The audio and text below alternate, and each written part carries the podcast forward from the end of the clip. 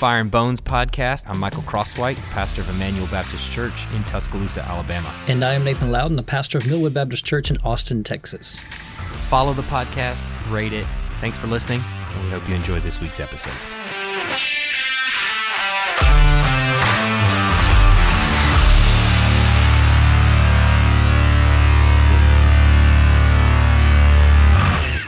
Okay, so you're watching the news. You've got the news up on your live feed. Yeah. Russia has attacked, invaded. They are trying to take over Ukraine. As we speak, fighting is live and intensifying. What are your headlines? What are you seeing is actually happening on the ground there? Right now it says Putin launches full-scale attack on Ukraine. And the bottom little thing that kind of stays up there says war on Ukraine. Mm. I see a map of Ukraine with explosions in several cities that I don't know the correct pronunciation of. Brody, Lutsk, I can say those. Some that are way too many consonants put together for me to make sense of them in English. But all the way from, it looks like, the western side of Ukraine near Poland and Hungary, all the way to central Ukraine, moving closer toward Russia. Mm-hmm. And just seeing images after images after images of Twitter videos and Instagram pictures and things like that people have posted of things in smoke, balls of fire shooting up from the horizon. Bombing happening. Some even follow a bomb, as it falls to the ground and hits a target. Looks like an airport of some kind.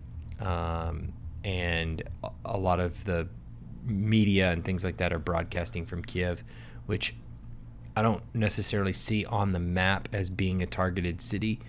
I don't know if there has been an attack yet on Kyiv, but you would think that would be a foregone conclusion at this point. That's probably going to happen at some point. Mm-hmm. Yeah, I think in his speech that he gave after the invasion, the full invasion actually began, he was addressing citizens of Kyiv, telling them to, calling some of them to come back to Russia and be pro-Russian again. Remember our history together, things like that. Don't oppose us. But yeah, I'm already seeing too. There's 6 Russian planes fought down. 50 Russian forces have been killed. Martial law in Kyiv, I think in all of Ukraine.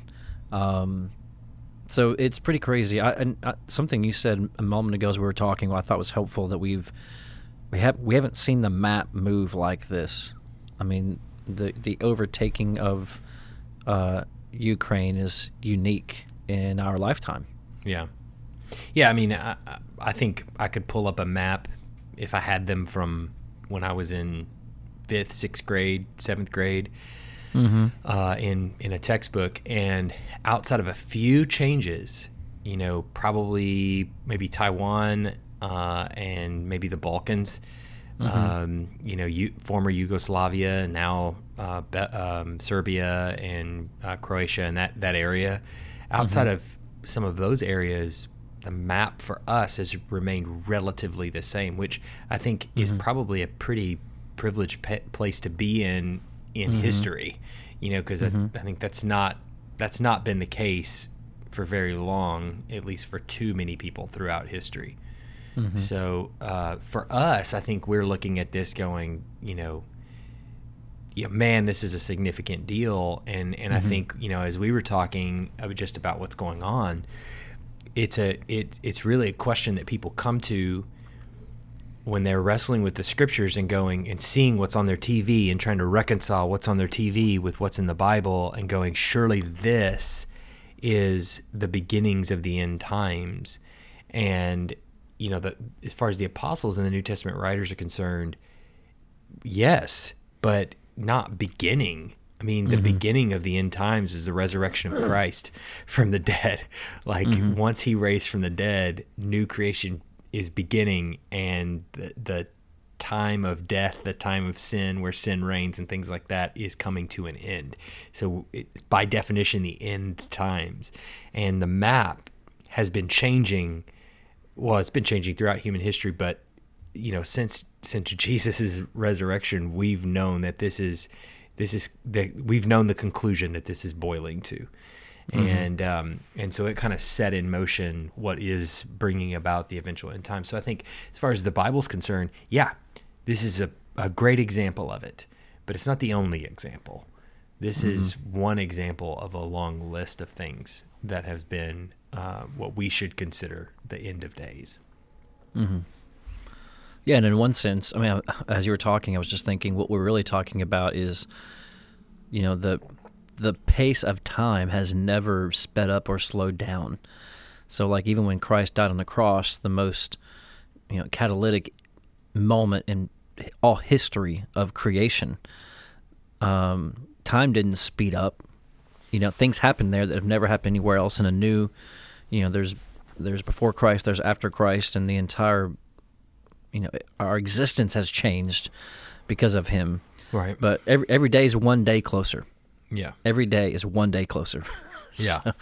So we're really trying to interpret events and our time and peoples and nations, and you know, there's been all kinds of confusion about what to expect, and I think some of that comes from not the confusion itself, but Revelation isn't always Revelation. The Bible, other apocalyptic literature in the Old Testament, it's not always just easy to just jump in and upon first reading go, this is what it means. And for that matter, neither is Matthew or Ephesians.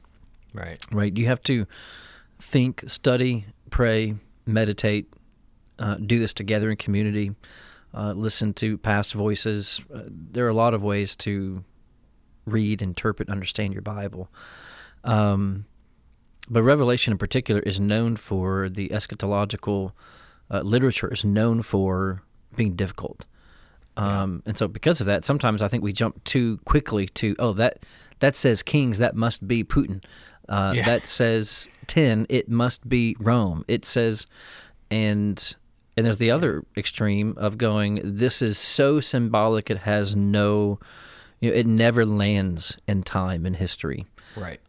It doesn't ever, it's never rooted in reality. It's all, you know, it's so spiritual, it's only spiritual. Right. And doesn't really matter to us. And I'm preaching Revelation 17 this week, and those interpretive questions are forefront. Sure. We're talking about the beast, the prostitute, Babylon, kings, 10 kings, 7 horns. We've got some interpretive challenges in front of us, and I'll say as I was reading this morning and writing for a minute that the thing I was thinking about Russia wasn't necessarily in terms of Revelation 17 or any chapter of the Bible. Wasn't necessarily, is this it? Is this some kind of movement? Is Putin one of the 10, or you know, something like that? I don't know anyone that's actually saying that either, right. Personally. But my thought was the kind of world order movement that Russia retaking Ukraine represents in history, going back to the breakup of the USSR. I never really had. I don't think I've struggled with faith that Revelation is real and is going to happen as John sees it and is prophesying it, but it feels realer. Realer? Wow, there you go. It feels more real. It feels possible. Like I can see kings moving and doing things. Does that make sense? Yeah. Oh, yeah. So I'm not trying to say this is it, but I'm trying to say the things Revelation is talking about. John clearly was trying to apply this to kings on earth, dwellers of the earth, peoples, nations, tongues, tribes, even in Revelation 17. And so it just Revelation made me think it's close to home. Revelation itself is a bloody book. Mm-hmm. It's a book of war. Mm-hmm. And So you, even the opening few chapters, you mm-hmm. know, obviously the churches are warned, they're coming for you, mm-hmm. you know, endure to the end. Mm-hmm. The churches are under persecution. The chapter 1, he has the keys to death and Hades. Mm-hmm. Chapter 5, there's a lamb standing as though slain. So you get, and then you get obviously 6, the opening of the seals, and you get war horses marching down through history. So, you know, Revelation itself is a book of war, and you know, you see these warlike images, and it's clear that John is communicating. Mm-hmm. That we were in Armageddon last week, chapter 16. Yep. Yeah, I mean, it's going to be bloody, mm-hmm. and you know, there's obviously times where he's referring to figurative war and other times where he's referring to actual war and, mm-hmm. you know, or alluding to war in some way. Mm-hmm. And so, you know, but I think anytime you experience in real time war happening, your mind is immediately drawn to Revelation just because of how much warlike imagery is present there. Whereas, you know, in the Gospels, you know, outside Matthew 24, 25, outside of a few of those passages, you get a lot of, you know, I you know, here's Jesus coming humble and lowly, and mm-hmm. you get a lot of that coming mm-hmm. to save the sick and heal the blind and mm-hmm. and things of that nature. And so people tend to gravitate toward the Gospels and go, you know, all right, I like this idea of new creation, but the Bible mm-hmm. is basically saying new creation is what Jesus is bringing in and he reigns, but to bring about new creation, it's not, old creation's not going to go without a fight, right? Mm-hmm. And yeah. That's kind of the idea.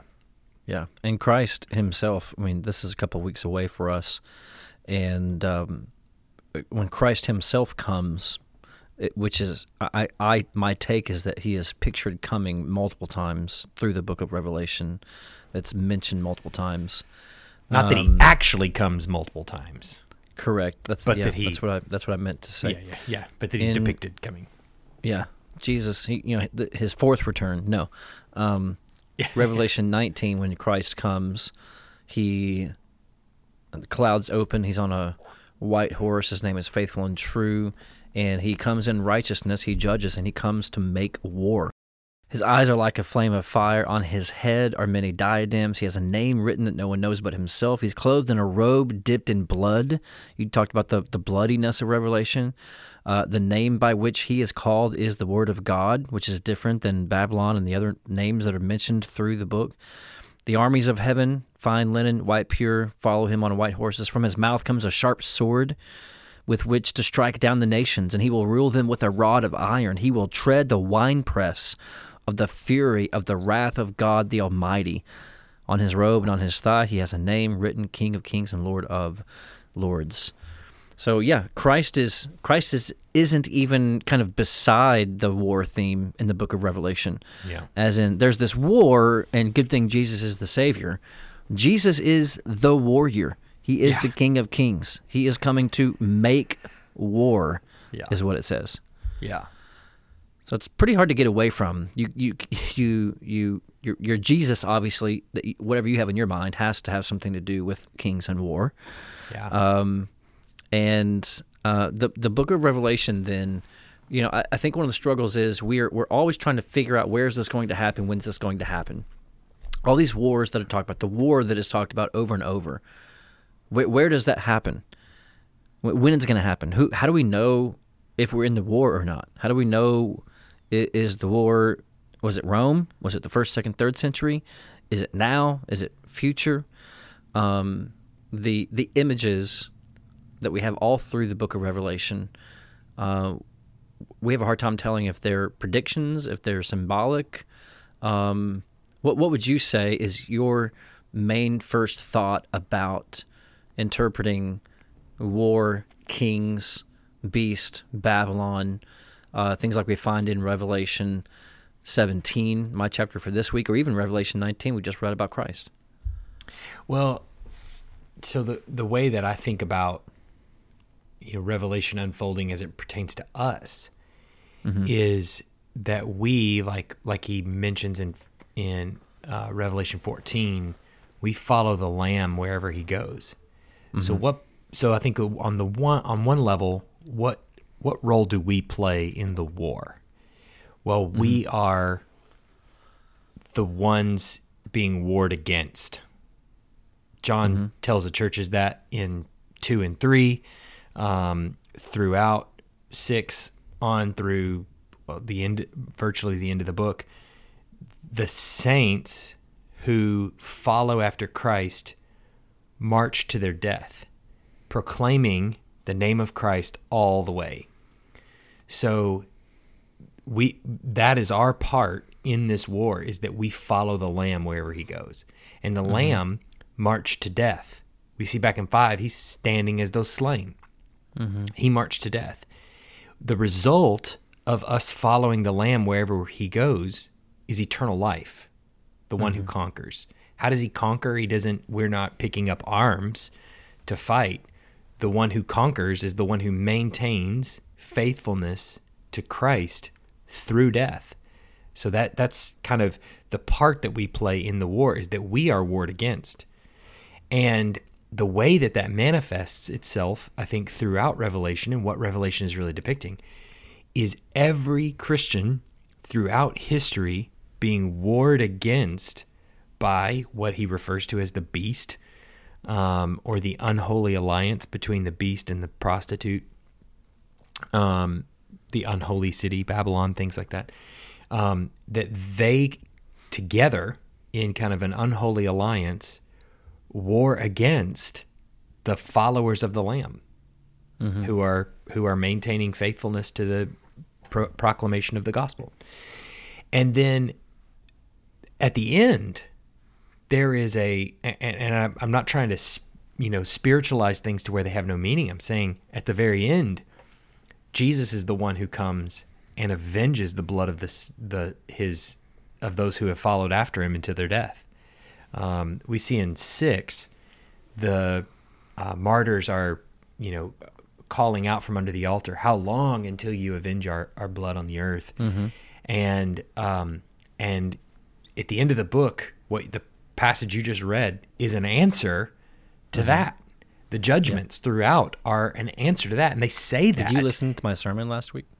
Oh, no, I haven't yet. That's what I said. Oh, okay, good. We talked about that.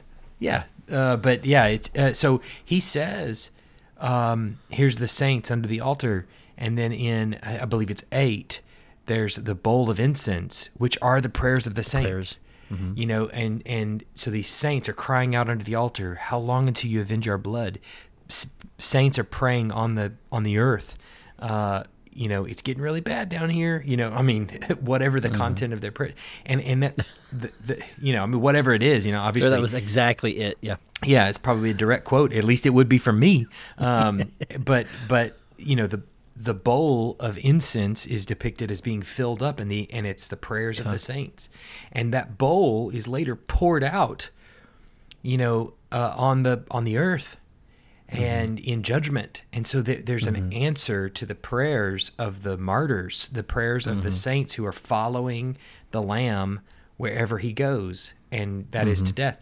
And so then you get at the end of the book, finally, the Lord physically answering those prayers in Christ returning and vindicating all of the saints who were slain. And he returns as this warrior. And I think there's both spiritual implications to that. There is, he's going to show up and judge. And I think there's physical war being depicted and will legitimately be fulfilled, but it's not going to be in Russia moving their tanks to the border of Ukraine. It's in Christ coming back from heaven, and all of the kings in all the nations going, "Oh, the Christians were telling the truth. They were right, mm-hmm. you know, and the game is up, and yeah. and a realization that that's happening. And then obviously, you know, eternal torment for those that do not follow the Lamb. Mm-hmm.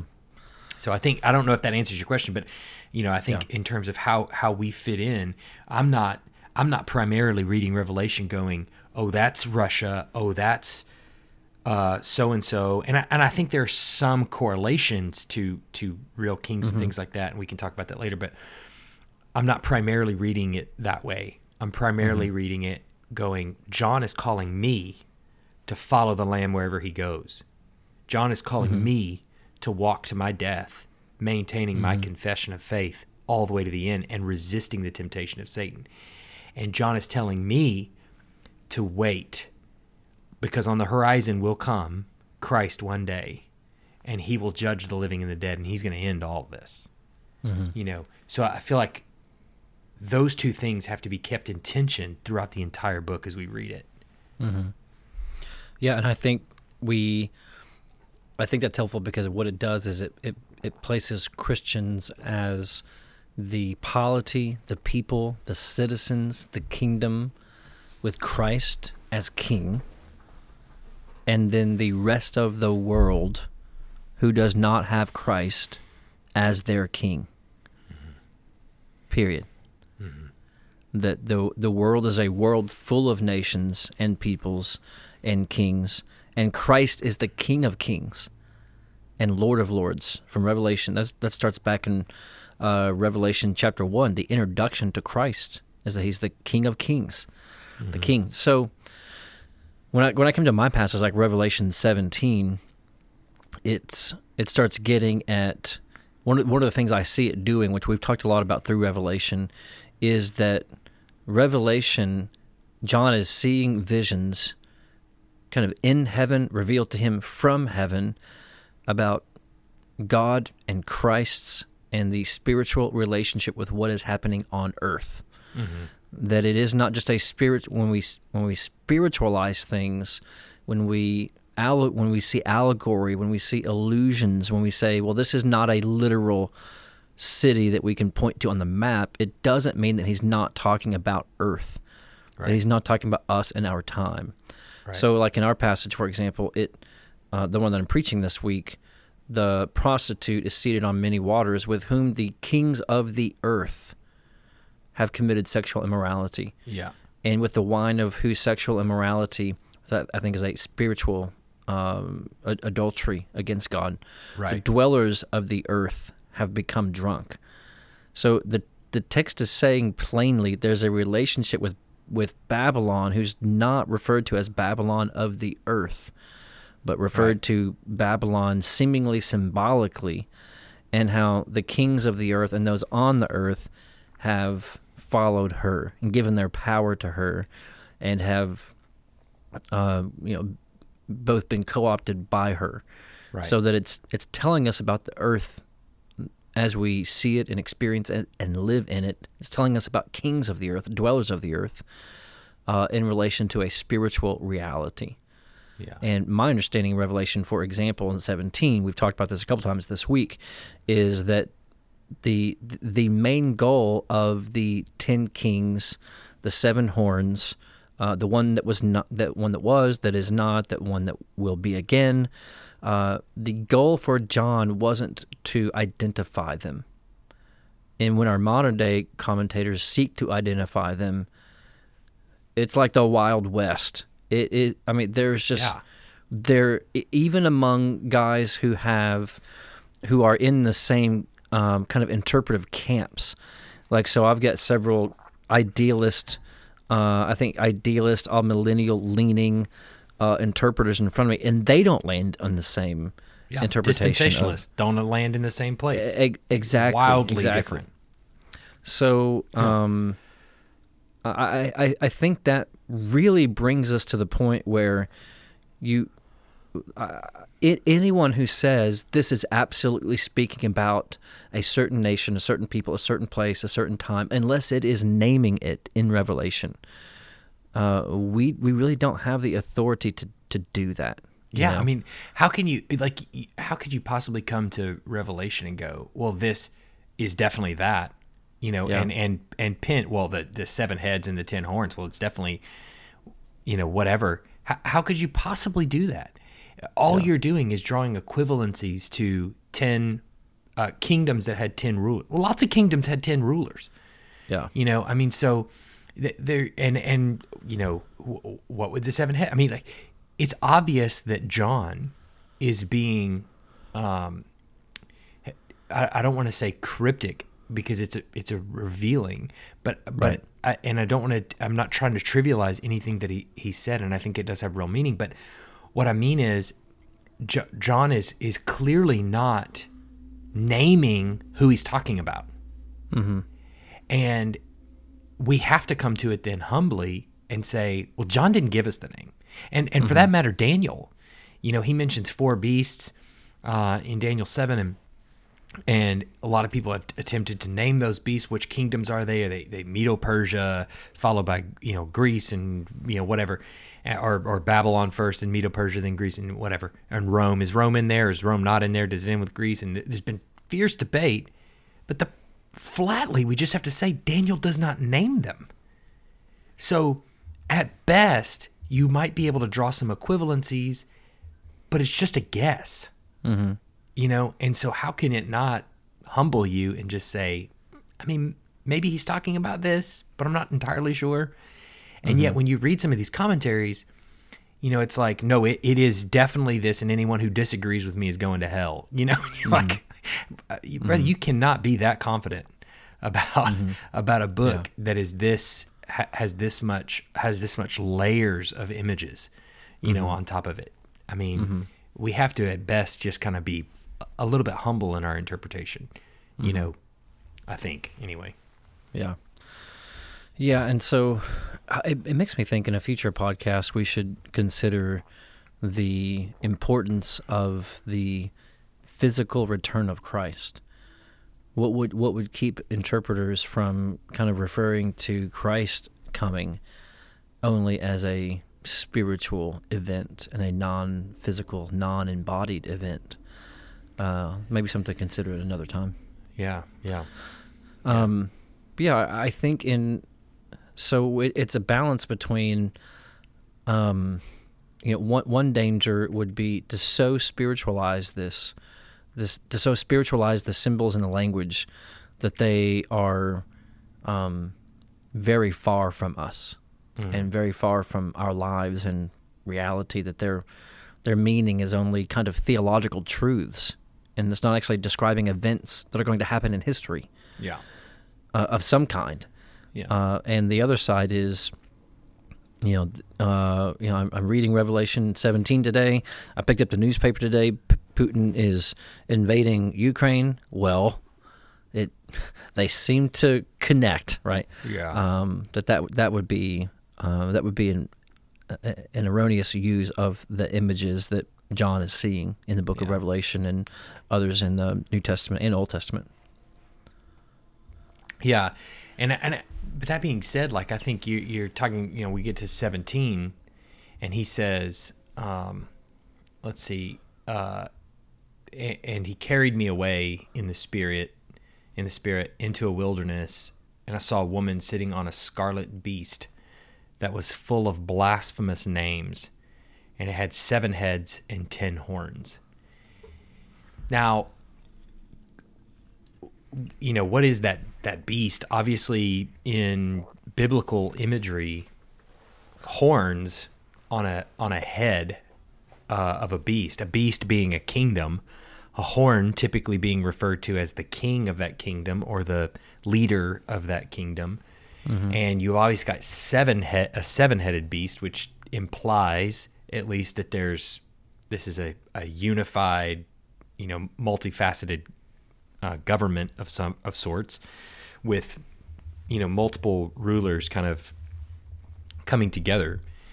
And, or potentially, as some people kind of put it, it's depicted as Rome with its, you know, 10 Caesars or whatever, and so then the question becomes: Is John here talking about Rome? Is he talking about some future you know, united government, things like that. And I think you have to answer yes to the whole thing, right?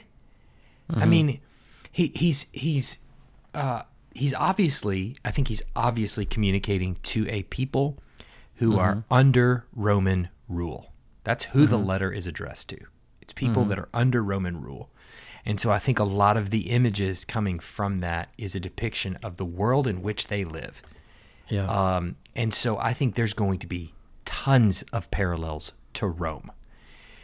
However, if we read a book like 1 Corinthians or Philippians or Ephesians, these are books that are written to particular churches at particular times in particular places in history. And we do everything that we can to figure out what their history was, what their context was, what their cultural context was, what their setting was. And the reason that we do that is because there are things that are referred to in the letter that are particular to them. Mm-hmm. But what we believe about the Bible is that in these letters that are written to a people at a particular time in history, that those letters actually apply to us today. And the way we do that is we go, what was Paul writing to the church at Ephesus? What was he saying to them? And how is that true, first of all, to them? Then how is that true to all people in all places at all times? Well, I think we do this. We should do the same thing with Revelation. We don't often. We try to interpret these images as some future event, and I don't think we should. I think we should say, okay, this had a real application to these churches who are under Roman rule. However, mm-hmm. what John is doing is communicating it in such a way that any church throughout any place at any time in history can read the same thing and apply it to their world in which they live. So mm-hmm. I think, you know, you take a let's say the seven-headed, ten-horned beast actually in John's mind is Rome. Mm-hmm. as he's depicting it to these churches. That's his first thought contextually. That's his first thought. Maybe that's yeah. that. Let's just say that's on his mind, and yeah. and that all the readers. That's his news that day. Yeah, that all his readers are reading it, going, "Man, that's Rome. That's a beast. On it is a prostitute." Mm-hmm. At the end of this, you know, so the prostitute, you know, he says is Babylon. Yeah, I think. You know, so let's say the readers are thinking that primarily, and they read it that way. That doesn't mean we read it as Rome. Mm-hmm. That means that we understand it to be our own government, or mm-hmm. the events of Russia moving into Ukraine. You know, the recent stuff with Canada and things like this. Mm-hmm. All of these are pulling back the veil on what the worldly, earthly government actually is. Mm-hmm. And John's depicting it as a beast, whereas the churches that he's writing to are, some of them are tempted to give worship to the beast. Mm-hmm. John is saying, this is what the beast actually is. Don't give mm-hmm. worship to it.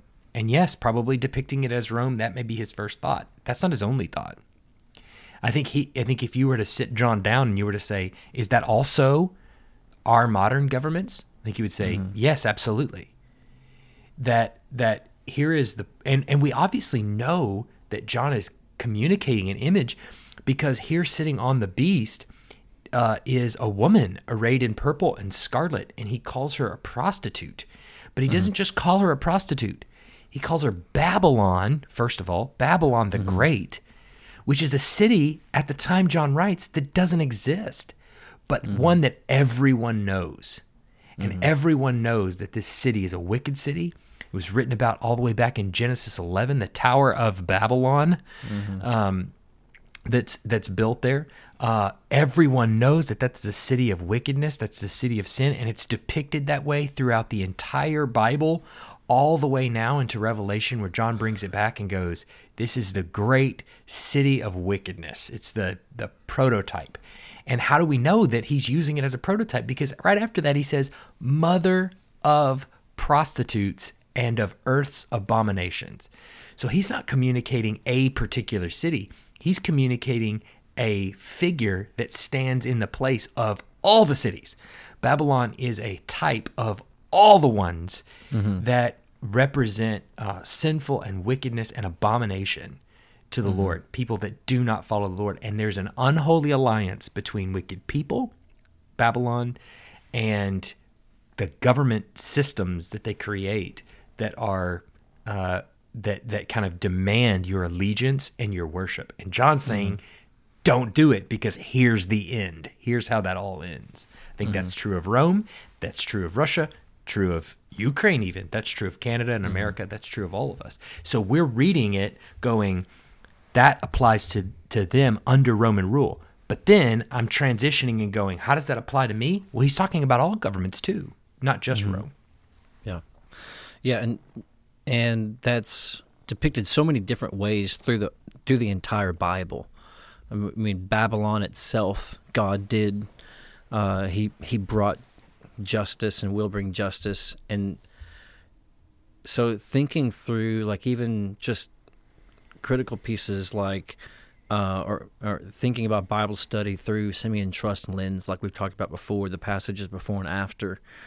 What's happening in this, in Revelation, and my passage is not happening somewhere else. So, for example, last week when I was preaching through Revelation 16, we went to the seven bowls of wrath, all the armies of the world gathered together at Armageddon, and God overthrows himself through earthquakes and through natural means, through the sun, through turning water to blood, and all kinds of judgments. Then in 17, we kind of zoom in to this one that was mentioned in 16, the beast, the prostitute who's now riding this beast and the kings of the earth. And the emphasis seems to be here the self-attacking, the self-destructing nature of idolatry between Babylon and the kings. That the way Babylon is going to go down is not only that the kings are going to conquer, they're going to war against Christ, and the Lamb is going to conquer them in verse 14, right? Ultimately, it's the Lamb that has victory.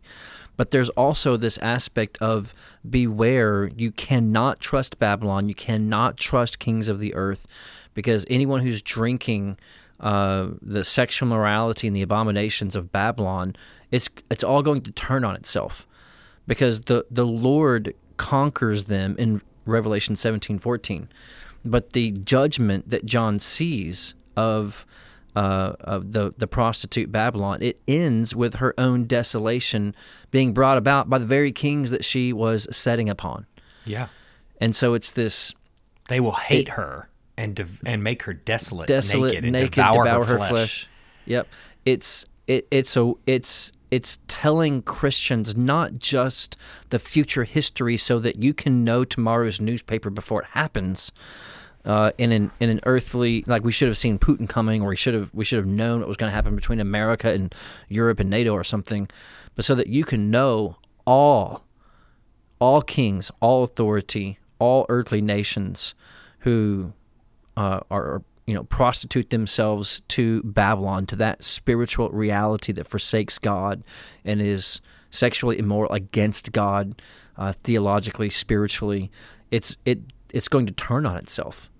The very power that you've been riding is going to turn on itself in the end, and you can't trust it. Yeah, you can't trust it. You can't put your hope in it.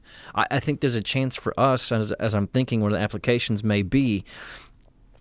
For me on Sunday is that there's a temptation for us to go, I'm so thankful that I live in America, and that I don't have to live in the Ukraine. I don't live in Russia. So glad that I'm safe. And it kind of makes me ask the question, well, is there going to be any king, any government that's redeemed?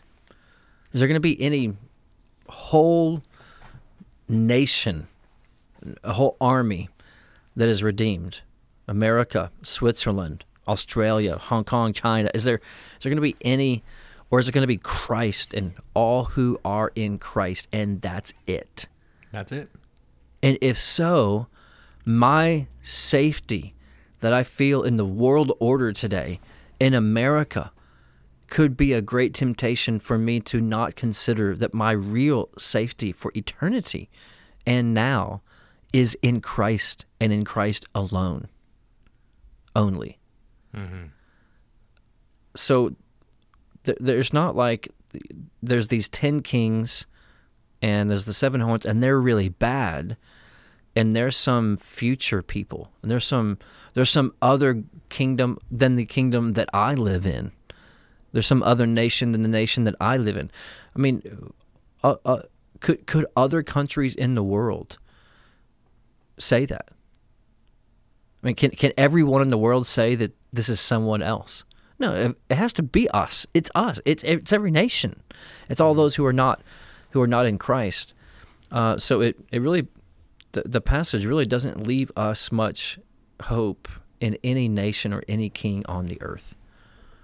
None. It's warning all of us to be cautious that we are in Christ alone, because all the dwellers of the earth, except for those who are in Christ, are going to be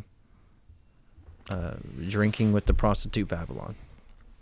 Yeah, and it's obvious that the beast in this part of Revelation has been set up from as far back as 13 to be the Antichrist, the thing that is meant to give everyone the hope of Christ without the actual fulfillment of Christ, and sort of lead people. And you can even tell, like, Jesus is communicated, God is communicated throughout the book of Revelation as the one who was and is to come. Mm-hmm. And then in verse 8 of 17, you get the beast that you saw was and is not, and is about to rise from the bottomless pit and go into destruction. So he's not to come. So he was, he is not, and he's not about to come. He's about to come, but he's going into death and destruction. And so here is the fulfillment of that Antichrist coming about, and it's going to end, whereas Christ is going to come in and establish his government, which is going to last forever, and the dominion that he has is never going to be taken away. Mm-hmm. And so you see two different kingdoms battling. And I mean, even if you just, I love this part of like Logos, which is the Bible software program that I use. I click on a word and it just highlights every use of that same lemma throughout the text. And it's awesome. You gotta explain lemma, man. I mean, come on. Oh, sorry. It's a lemma is the word you would find in the dictionary. So if you were, right, you know, there's the manuscript word, which is what the author actually wrote down. Then there is how that word would actually be in the dictionary. So it changes based on how it's used in a sentence and all that kind of stuff. That doesn't matter. Mm-hmm. But what word would you actually look up in the dictionary to find what he says here? Mm-hmm. And so when you click on a word, it'll highlight every use of that. And so when you click on king or power, royal power, so sometimes it doesn't look that way in the text, but when you click on king, you get the highlight of kings, royal power, dominion, kings again. So like you have probably, I'm just not counting it, but probably 7-8 uses of basileia in some way or another, which is king or power, throughout this passage.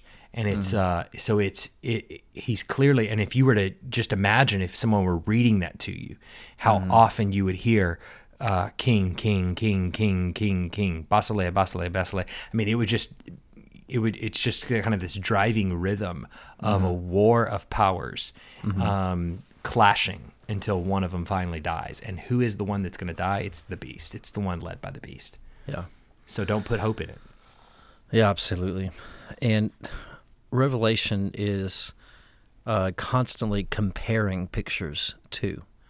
So you have, I mean, I think this is a really helpful way to understand the use of images in the book of Revelation, that it's constantly comparing and contrasting images. And some of them I see closer than others. Some of them I need to be shown by others. I just got a book. In this week on typology by Jim Hamilton, and I went straight to looking for Revelation stuff when I got it, and I haven't even studied this that far yet, so I'm just going to take his word at it for now, that Revelation 17 has the woman who is the prostitute. Revelation 21, verse 9 through 11, has the bride of Christ. And the pattern from the one of the seven angels who had the seven bowls said to me, "Come, I will show you." He carried me away into the wilderness, and I saw the woman sitting on a scarlet beast. In Revelation 21, one of the seven angels came to me. He had the seven bowls of the seven plagues. He spoke to me, "Come, I will show you the bride." He carried me away in the spirit to a great high mountain, and he showed me the holy city of Jerusalem. Yeah. So you have those patterns that are saying, this is this woman, this is Babylon, this is the prostitute, this is the bride. Yeah. And you want to be the bride. Look, and you've also got Babylon, and then you've got Jerusalem. Yeah. Yeah, exactly. You have the great city. Yeah, you have the beast and you have Christ. So the mm-hmm. kingdom of the beast and the kingdom of Christ. Mm-hmm. The beast falls as though slain, and then rises, mm-hmm. right? Mm-hmm. He has the mortal wound on his head, but mm-hmm. then rises. Christ was obviously slain, and he's rising. So mm-hmm. there's these. John is clearly drawing these parallels between the two, mm-hmm. and then demonstrating which one rises and which one falls. Which one can you place your hope in? Mm-hmm. Which one can you actually place your trust in? Yeah. And ultimately, the answer is Christ. Yeah. And it's just, it begins to show that Christ and his people are a real people. Yeah. They are citizens of a kingdom. We are citizens of a kingdom that is among the nations. A real one. Right? A real one that is really going to win the very real war that is defining Earth right now. But unlike a typical nation, let's say Russia, mm-hmm. which has a people of primarily one language, Russian. They're one kind of ethnicity. They're one sort of breakdown. The kingdom of Christ is people from all nations and languages and tongues, mm-hmm. right? So it's the kingdom of Christ is spread throughout the world instead of right. located in one primary region and right. yeah, demographic. Yeah. Well, I think, too, as you read the temptation in Revelation or eschatological literature is to be about figuring things out, figuring details out, trying to make the newspaper in your right hand, tether perfectly today with the Bible in your left hand, whatever. And, man, it is... It really, if you, once you get past that and realize that's what not Revelation is even primarily doing, there's so much encouragement there when yes. you read the news about Russia. Yes.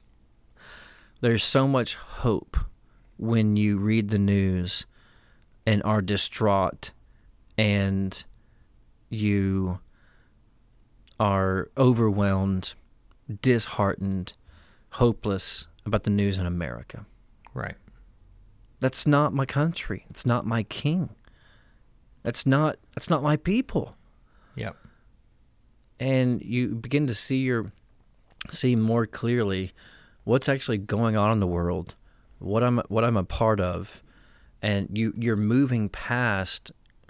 Revelation is helping us move past from Christianity is about me being justified in Christ, and Christianity, as you grow and expand your understanding of what it means to be a Christian, Christianity is about us being saved by Christ the King, the yeah. people as a whole. Yeah.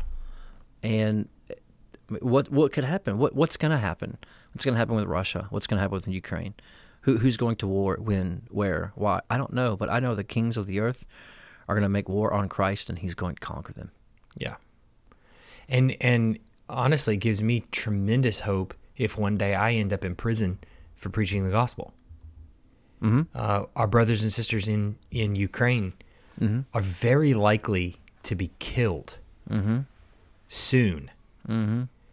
And that's sobering.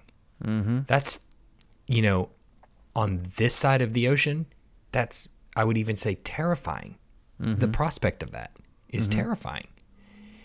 And mm-hmm. yet, there is tremendous encouragement that some of them are likely to find themselves under the altar soon, crying out, "How long, O Lord, until you avenge our blood on the earth?" And the answer is right here in the pages of Revelation. Oh, it will come. It will come in a very real way, where suddenly all the kings of the earth will realize what a grievous error they have made in their judgment. And it's fine. Right now, people will make fun of Christianity, criticize Christianity, point to the you know, the outliers that have brought shame to the name of Christ. You know, they'll point to all of those different kinds of things as reasons to not believe in a resurrected Jesus. And, you know, we take some of that on the chin. Some of that we obviously have to admit. You know, there have been moments in history, significant moments in history, where Christianity has not had its finest day or has not been the greatest representative of Christ on the earth. That's all true. But all of that is beside the point, that Christ rose from the dead. And you still have to reckon with the fact that he is coming back to judge the living and the dead. And there will be a day when he returns where everyone will realize their grievous errors that they have made. And that includes us too. We're not immune from that. That includes us too. Where all of a sudden all the trivial things that we fight about, or the things that make us really mad, or the things that we got distracted with, or whatever, all of a sudden become such trivial matters that we realize that in comparison with Christ, what were they worth? You know, what were all the trinkets and toys actually worth when it came down to it? Now that I see Christ on the white horse riding, and coming to judge the living, what was all that worth? What was it worth? It was worth absolutely nothing, and I put so much of my time and energy into it, and it was nothing. It was meaningless. It burned up.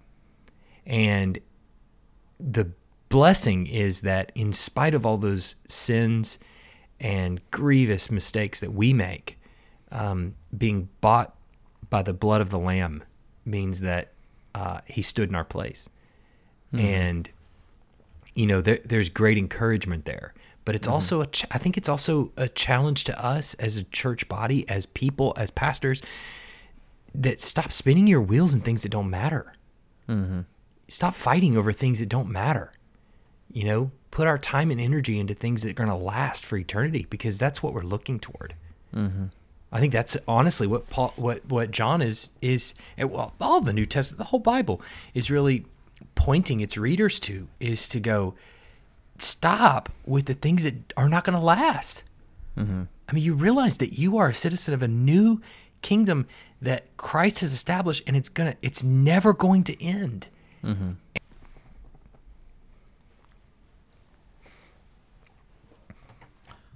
Yeah, and not just material things, which I think is actually a big piece of Revelation 17, but political things.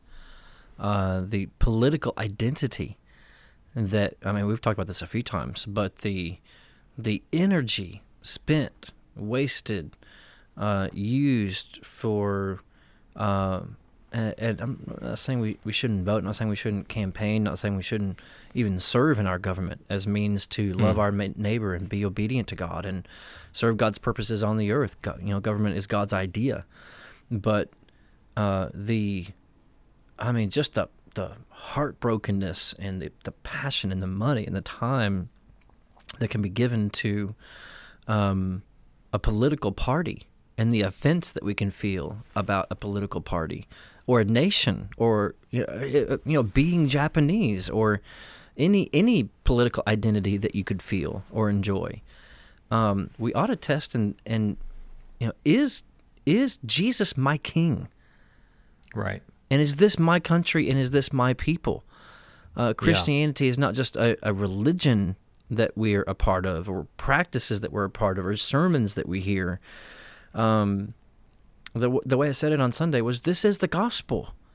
There's not the gospel of justification by sin alone, by faith alone, through grace alone, through Christ alone, and thank God I'm saved. No, this is the gospel.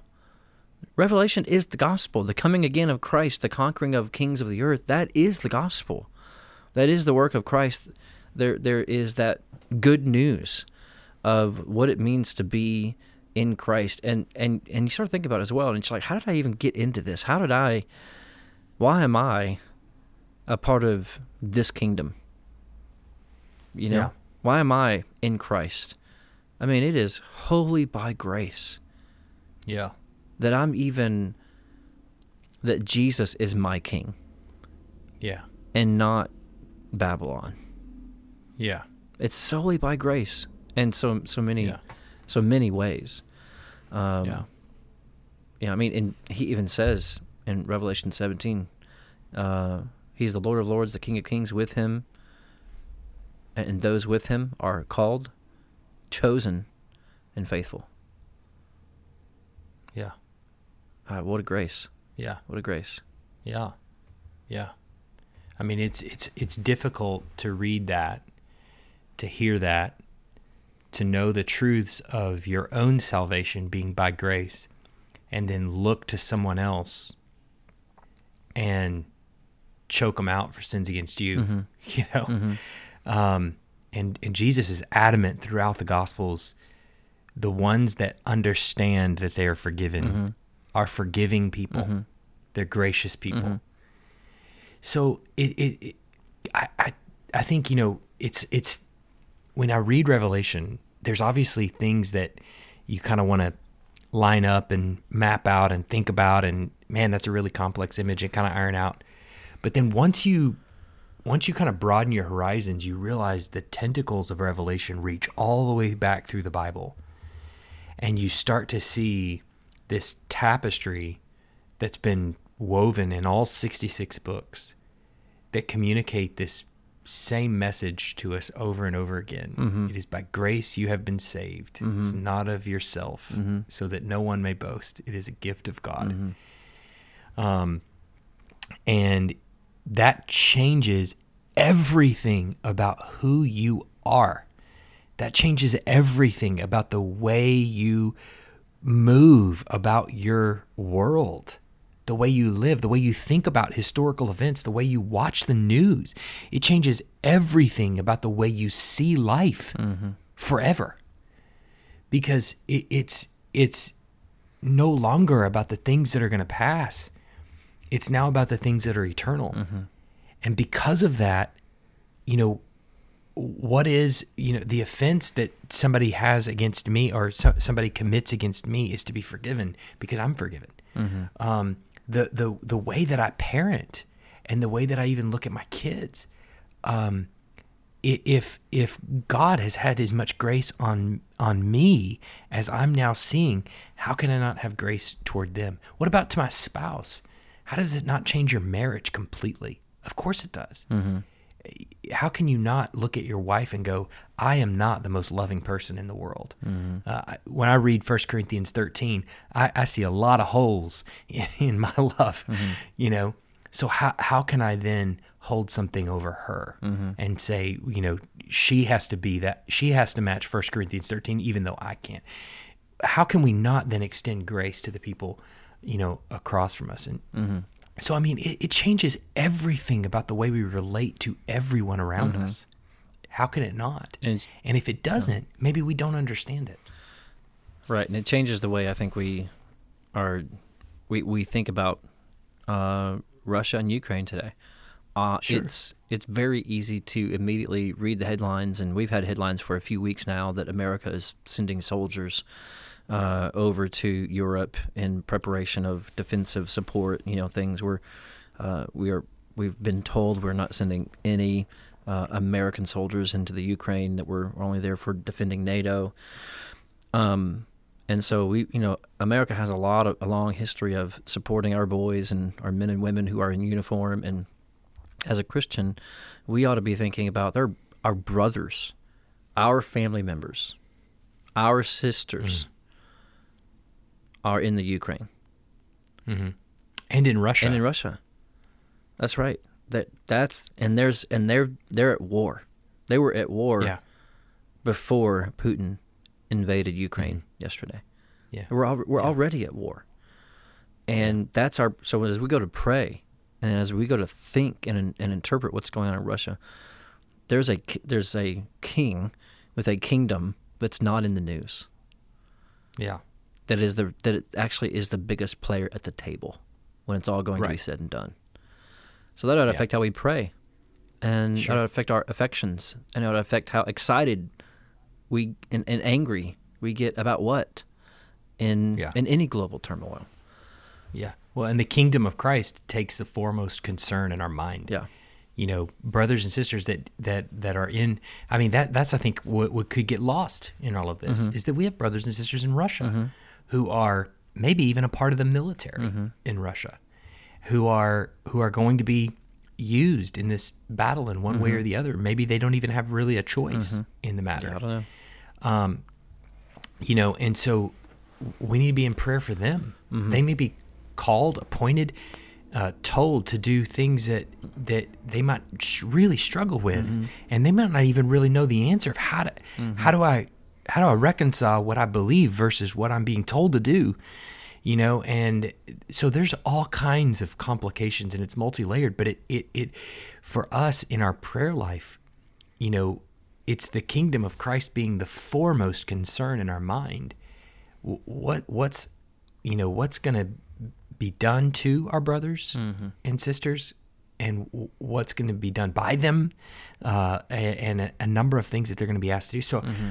you know, I think when you see what John is kind of putting out here, then all of a sudden that becomes the foremost thought of concern in your mind, and it changes. Yeah, and it's also easy to think, for sure. You know, we're not a part of this. This is distant. This is far. But I go back to the prayers from chapter 8 and the prayers being collected in a bowl offered up as part of the entire image of the book of Revelation and what God's doing. Yeah. That our prayer is calling in support. Our prayer is pleading for our King to do what he has promised he's going to do. And it's worship. God hears, and it matters. So something to pray about and be thinking about this week as we read Revelation is puts us in posture of prayer for brothers and sisters in Christ all over the world, going through a lot of things. Yeah. Do you want to close out by just doing that? I think just that'd be great. Pray for. Yeah, absolutely. Let's do that. God, we thank you for today. We recognize that in your sovereignty, we never know what we are going to wake up to in our lives. Same for our brothers and sisters in Christ who are in Russia and Ukraine and surrounding NATO European countries. So, Father, we just pray for brothers and sisters who are in Ukraine today, who are waking up to sirens and explosions today, who are being called up to take arms. We pray that you would give them wisdom. We pray that you would give them courage. We pray that you would give them a peace that their king is not in Ukraine or in Russia, but that their king as Christians is in Christ. Well, we pray that there may be some through this turmoil who turn to Christ, recognizing their brokenness, recognizing their sin in the world, and seeing the hope and trust of Christ through the ministry of the church, through the hearing of the gospel. Father, would you be kind? Would you be gracious in this time? But Father, more than anything, would you be glorified as your Son is the King of Kings and Lord of Lords? We pray this for your glory and our joy in Christ's name. Amen.